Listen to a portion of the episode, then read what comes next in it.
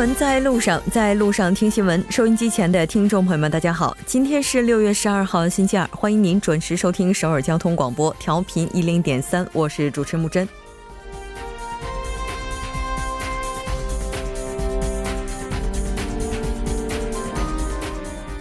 几经周折，曾经针锋相对的北韩与美国首脑，终于于当地时间的早上九点零三分左右实现世纪会面。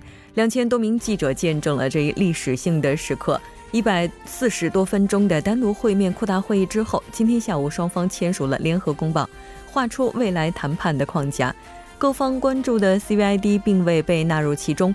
特朗普在刚刚进行的记者招待会上也表达了完全无核化所面临的困难，也展示了解决问题的决心。至此，两国关系也迈入了新的起点。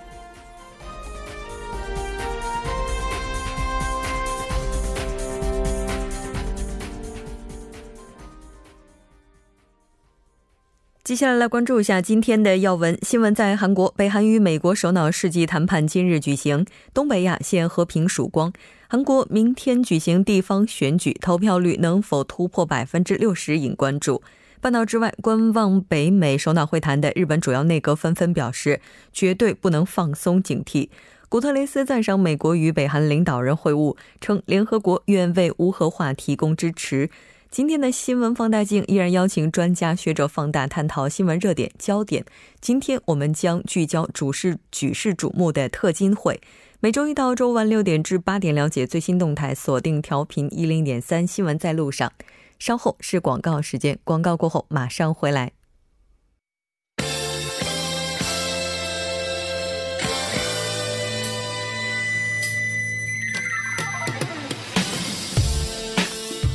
新闻在韩国，带您快速了解当天主要的韩国资讯。接下来马上连线本台特邀记者周玉涵，玉涵你好，主播你好，很高兴和您一起来了解今天韩国的主要资讯。那第一条，我们依然是来关注北韩和美国举行的首脑世纪谈判。好的，那么第一条呢，就是北韩与美国首脑世纪谈判今天举行，东北亚和平现曙光。嗯，是的，没错，应该说截至目前的话，整个会谈进展都是非常顺利的。是这样的，呃，美国总统特朗普呢和北韩国务委员长金正恩呢是在新加坡圣淘沙岛的加佩勒酒店呢举行历史性的会晤，在实现无核化半岛和平的征程上呢迈出了第一步。双方举行了单独会谈和扩大会谈，并共进了工作午餐。会谈开始前呢，金正恩和特朗普面带微笑互相握手，之后呢，两位领导人共同走入会场。会谈前呢，特朗普发言表示。今天的会谈呢将取得正巨大的成功。特朗普说：“很荣幸能参加今天的会谈，将在会谈上进行良好对话，相信美国与北韩将建立良好的关系。”金正恩则回应表示：“呢，克服了所有的困难才走到今天，展现出对会谈成果充满了期待的一个信心。”金正恩说：“一路走来不容易，拖着我们后腿的历史和惯行有时候会混淆我们的视听，但我们战胜了一切，走到了这里。”主播，嗯，是的。在这次双方的单独会面之后，还举行了扩大会，一起来看一下。是这样的，那么在单独的会谈之后呢，北韩和美国的领导人呢也是举行了这样的一个扩大会议。出席扩大会谈的这个呃美方的官员呢，就包括美国国务卿蓬佩奥、白宫办公厅主任约翰凯利、白宫国家安全事务助理博尔顿。北韩方面呢，则是有劳动党的副委员长兼统战部部长金英哲。劳动党中央委员会副委员长李竹庸、北韩外相李荣浩出席。扩大会议结束之后呢，金正恩和特朗普呢是与这个随行人员呢共进了工作午餐，两人进行了长达一个小时零四十分钟的一个会谈。会谈呢是在这当地时间的十一点的三十四分结束。主播，嗯，是的，没错。那其实应该说，在举行了单独会面以及扩大会议之后，迎来的就是午餐时间了。那我们知道，在此前，特朗普在几年前自己曾经谈到过，说也许在未来能够吃着汉堡包和北韩的领导人来商讨办半岛的和平问题。那所以应该说，这一次的午餐的菜单也是非常引人关注的。是的，那么两位元首的午餐呢是备受关注的。那么此前盛传的汉堡啊是并没有被端上餐桌，而是韩餐、中餐以及西餐的一个套餐的菜肴。呃，根据白宫发布的午餐菜单就显示呢，午餐是包括牛肉、牛呃猪肉、牛排和哈根达斯的冰淇淋，同时呢还有中国的扬州炒饭。菜单呢不仅是有鱼有肉，而且是精心设计。在这份韩美合璧的菜单当中呢，开胃菜就有鳄梨沙律、韩国国腌黄瓜等。主播，嗯，是的，没错。那接下来我们也了解到，美国国务卿蓬佩奥将在十三号的时候访问韩国。北韩方面呢也是通报了参加十四号举行的南北韩将军级别军事会谈的代表团名单。是这样的，那么韩国总统府青瓦台一位负责人呢，当天呢就向呃媒体们就表示呢，美国国务卿蓬佩奥呢是将于十三号访问韩国，并于十四号呢拜访韩国总统文在寅，向韩国政府呢是介绍北韩与美国首脑会谈的成果。呃，韩国国防部十二号就表示呢，北韩当天呢也是在呃九点二十分左右呢是通过板门店联络渠道呢通报了参加十四号举行的南北将军级军事会谈的代表团名单。北韩代表团呢是将由陆军中将安义山率团，共五人。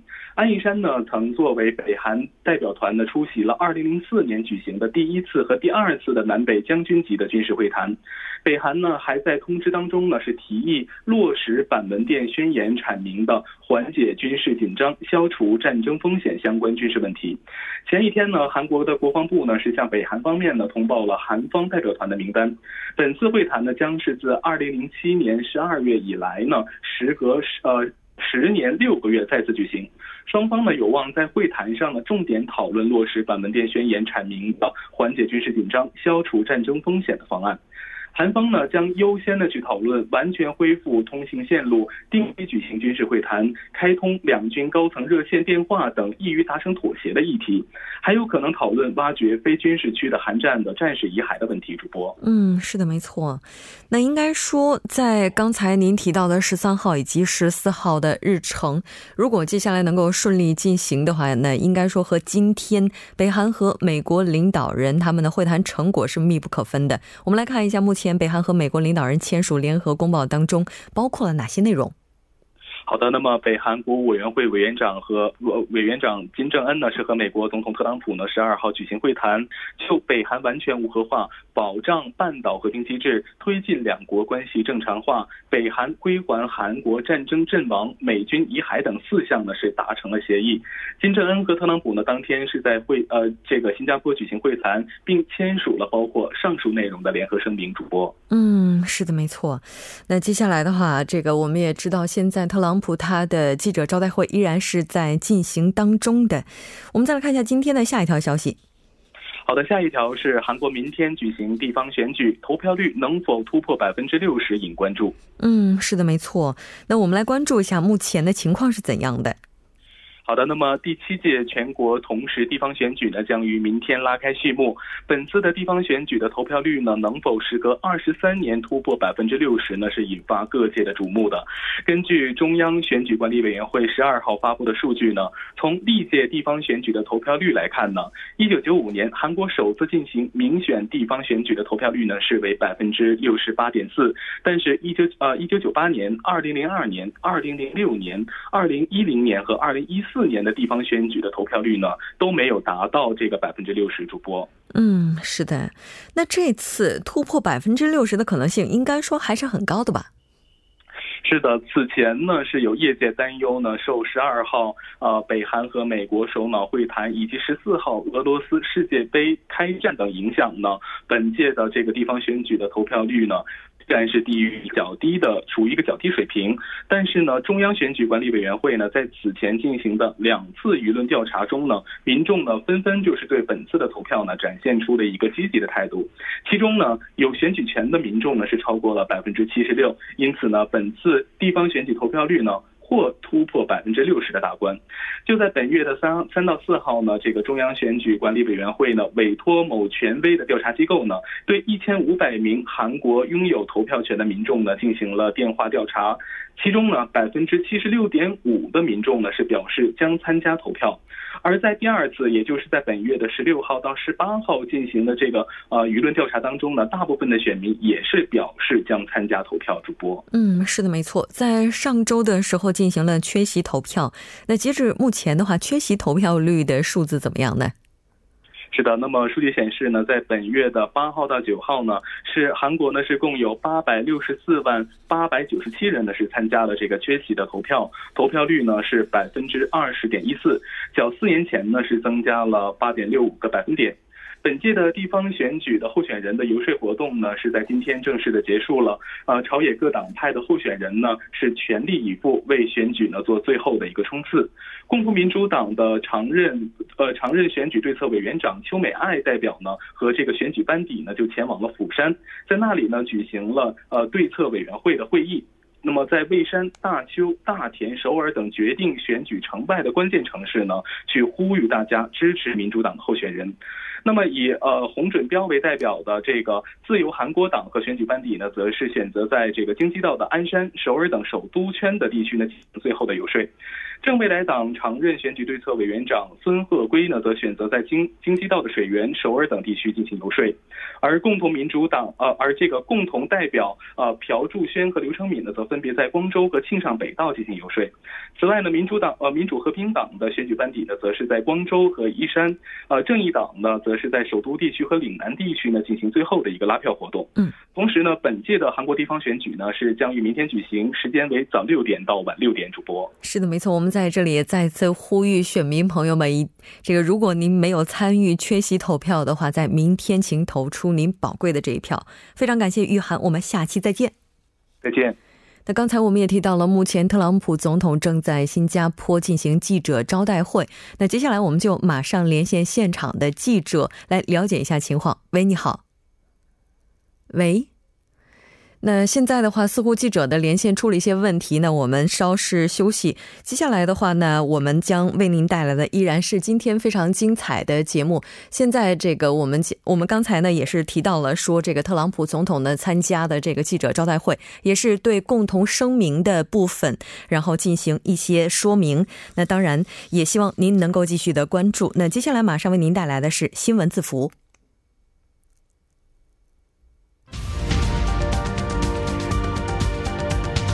聚焦热门字符，洞察新闻背后，全方位解读当前时事。新闻字符。好的，马上回来。那接下来马上为您带来的就是新闻字符，聚焦热门字符，解读新闻背后。马上请出栏目嘉宾一月，一月你好。你好，主播，大家晚上好。很高兴和您一起来了解今天的新闻字符。那来看一下，今天您带来的字符是什么呢？今天带来的一个稍微比较有趣一点的，叫做金正恩的英语实力。嗯，金正恩的英语实力肯定也是和今天的特金会有关的。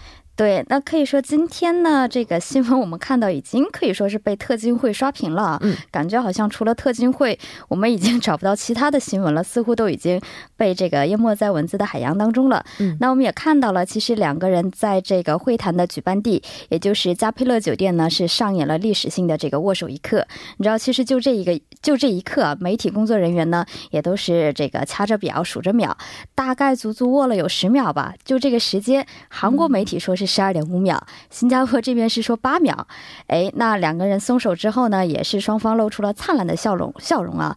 那特朗普这边呢，也是拍拍金正恩的胳膊，哎，你知道这个稍微懂一点西方礼节的话，也都知道这个拍轻拍胳膊、拍肩都是一种表示这种亲近的一种身体语言。嗯，那么之后呢，据说啊，金正恩也是用了简短的英语，哎。Nice to nice to meet you, Mr. President。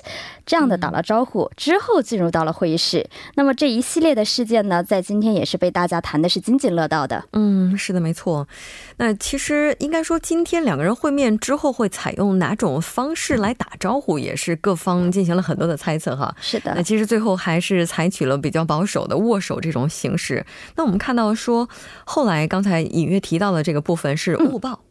对，后来有对这件事情的真假，当时也是引发了一个比较小的讨论，甚至有人就是说调出来这个视频，他反复的查看，也没也没能看到就是说金正恩用英语打招呼的这个口型。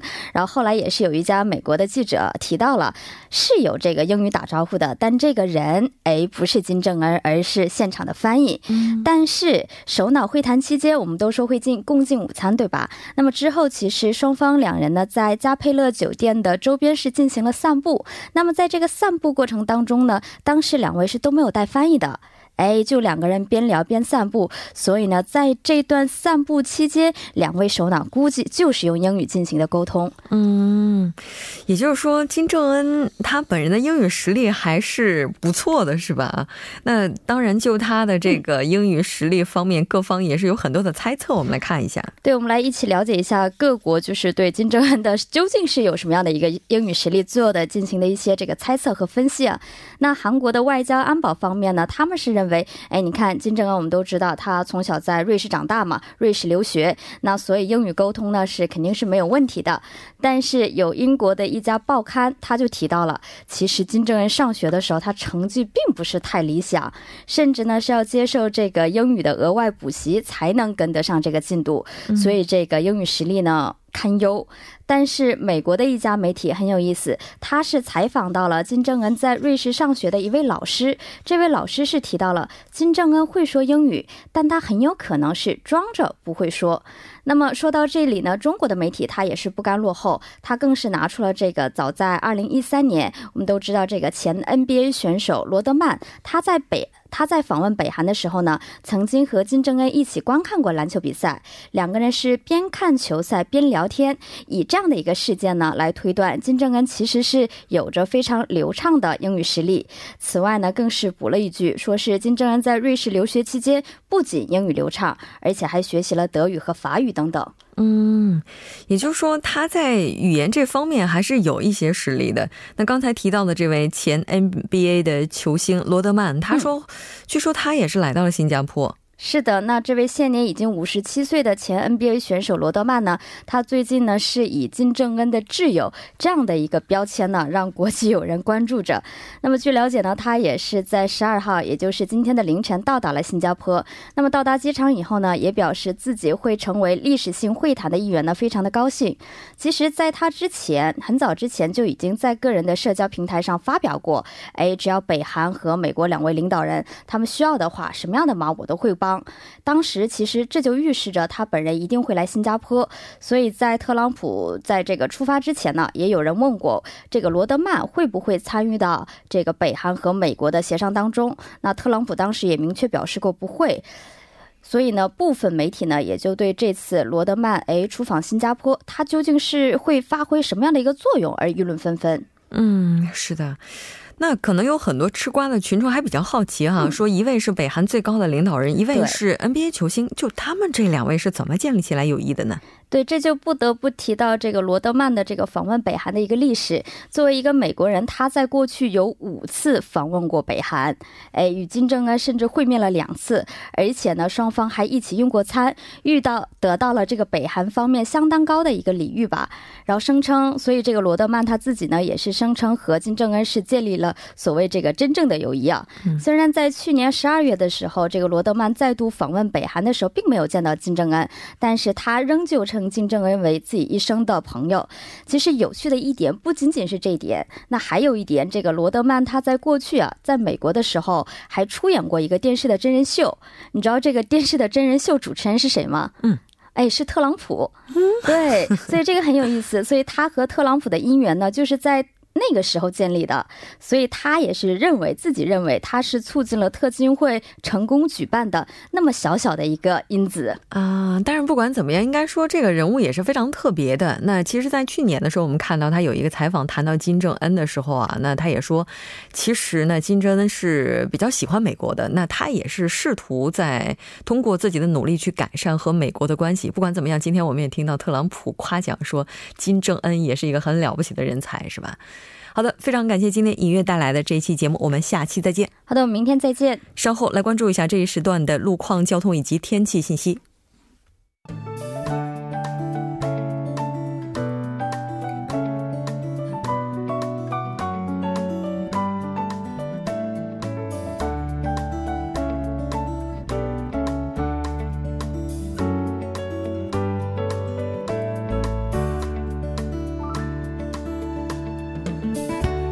听众朋友们，晚上好！今天是六月十二日，星期二。这里是由郭阳为大家带来的首尔市交通及天气情况。现在是晚上六点二十分，我们首先来关注一条道路维修消息：河谷路江西区厅十字路口到嘉阳十字路口区间，双方向都在进行道路维修当中。受到道路维修的影响，双方向七个车道中两到五个车道将会进行交通管制。维修的时间截止到十二月三十一日，具体时间为晚十一点到翌日的凌晨六点。还望晚上需要出行的朋友参考相应时间段计划出行方向。接下来我们再来关注一下道路拥堵情况。江边北路依山方向，从元小大桥北段到西江大桥北段交通拥堵，平均时速低于二十公里。相反方向，西江大桥北段到汉南大桥北段交通拥堵，平均时速低于十三公里。在这里提示大家控制车速，保持车距。最后，我们再来关注一下天气情况。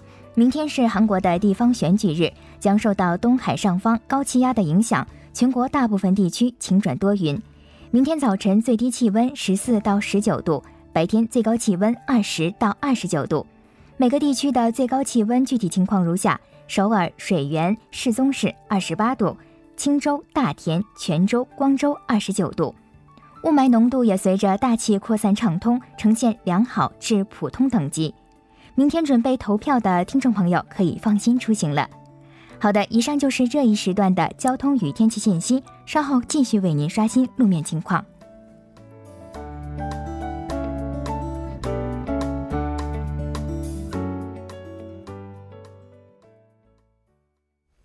好的，欢迎回来听他说评舆论内外。接下来呢，马上为您带来我们今天的他说。首先连线特邀嘉宾，来自首尔 Digital 大学的郑明书教授。郑教授，你好。主持人、听众朋友，大家好，我是首尔 Digital 大学中国学系的郑明书。很高兴和您一起来了解今天的他说。首先，还是先来关注一下今天的语录是什么呢？好的，今天的语录呢是：지금까지는외국인이소수인데다딱히외국인을위한공약이없어크게관심을갖지않았다 이번선거에는반드시소중한한표를행사하겠다中文是到目前为止，外国人是少数，也没有为外国人的政策，所以没有太大兴趣。这次选举一定要行使宝贵的投权票，呃，投票权。这句话是住在马普的来自台湾的张某先生说的话。 嗯，是的，那就像这位张某所说的，比起往届的话，应该说这届的地方选举会有更多的外国朋友来行使自己的投票权。我们来看一下，截止目前的话，拥有选举权的外国人人数大概占到多少？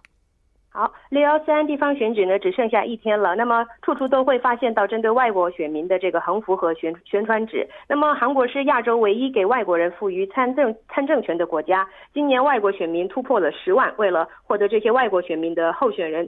呃，投选民的票数呢？候选人之间竞争也很激烈。有关人士认为，外国人选民集中的地区呢，外国人选民可以左右这个选举局势。那么第七届地方选举外国人选民总共是十万多。那么主要分布地区是首尔是三万七千多，京畿道是三万八千多，仁川七千七百，还有中南、庆南、釜山等几个地区。二零一四年是呃百分之十七点六，不过今年投票率呢会达到百分之二十。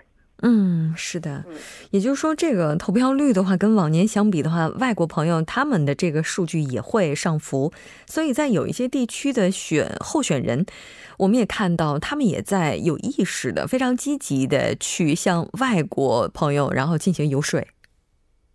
是。的，没错。京畿道鞍山市的文谷总这个地方呢，从四月起呢，街上就挂起了汉汉语选选举横幅，是一名执政党市议员候选人的呃这个选举宣传横幅。这个横幅里写着：“为了大家安全的定居生活，会做出努力的。”而且这个横幅是用简体字写的。这位候选人还准备了六千多张中文名片，为的是给中国选民。鞍山市的外国人口占全呃占市全体的百分之七点六，全体鞍山市民是七十二万九百三十八名。那么外国人是五万四千呃四百七十，其中四千九百九十九名有投票权。那么另外呢，野党市议员候选人在做这个选举运动初期呢，做了中文、俄文、英文的选举宣传文，并上传到了 SNS 上。不管是执政党或是野党候选人，为了这个拉拢外国人票数呢，做出不少努力。嗯，是的，应该说外国朋友呢，在韩国能够行使自己的投票权，这个对于韩国来讲，也并不是说已经有很长历史的一件事情了。那我们来看一下，到底是从什么时候开始，在韩国的外国朋友被赋予了这项权利。嗯，好的。在韩国，外国人的投票是在二零零六年五月三十一号第四届地方选举的时候开始的。在韩国取得永居权的有三年的时间的十九岁以上的外国人呢，都能去投票。那么永居权者虽然没有服兵役和教育的义务，不过有义务要缴税。这些永居权者的投票权只限于地方选举，总统大选或是国会议员总选的时候呢，就不能投票。这是因为地方选举主要对象是在所属地区做到缴税和做经济活动的居民。呃，不过呢，大选和总选是在宪法规定的国民为对象的。在亚洲给外国人地方选举投票权的国家，韩国是唯一的。西方国家也有很多时候给外国人参政权的。欧洲或是美国的部分州、澳洲、加拿大、新西兰等几个国家呢，都已经给外国人赋予这个地方选举投票权。嗯，是的。那随着几届地方选举的进行，我们也了解到有投票权的外国朋友也是越来越多了。那刚才您也是提到了一些具体的数字。如果从这个国籍构成上来看的话，哪国的外国朋友是比较多的呢？嗯，还是中国人最多。那么地方选举呢，已经通过三次的选举之后呢，外国人选民增加到了十五倍。二零零六年初期是六千七百二十多，这次选举人数则是十万六千两百零五名。五月标准呢，十万名中，呃，外国人选民中中国人最多，占全体的百分之七十六点五。十年前引进 F 四签证，也就是在外同胞特别签证之后呢，很多中国同胞来到韩国取得了永居权，还有投这个投资房地产五亿以上的中国人呢，如果是在韩国住一段时间。也能取得永居权，呃，那么中国选民最多，其次是日本、越南，还有是美国人。嗯，是的。那从地区分布上来看的话，哪些地区的外国朋友比较多呢？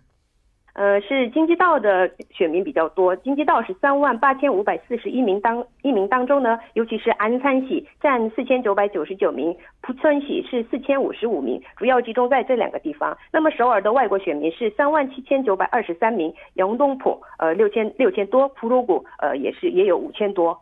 嗯，是的，那今天等于是你也是大概的跟我们来这个细数了一下，在韩国的外国朋友到底占比有多高，并且呢，这个大概拥有投票权的人数有多少？同样，明天早上六点到下午的六点之间，我们希望您能够投出自己宝贵的一票。